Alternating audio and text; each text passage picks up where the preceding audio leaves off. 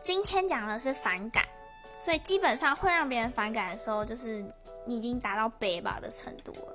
所以 今天要从一些比较简单的事情讲起。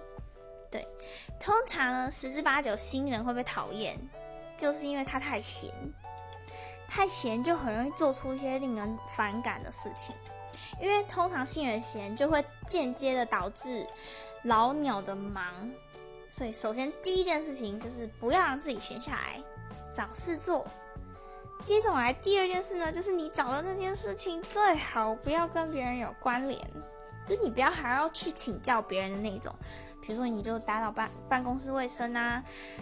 所以最后最后第三个 tips 就是你在做这些无关紧要的事情的时候，观察观察老鸟有什么地方需要帮忙。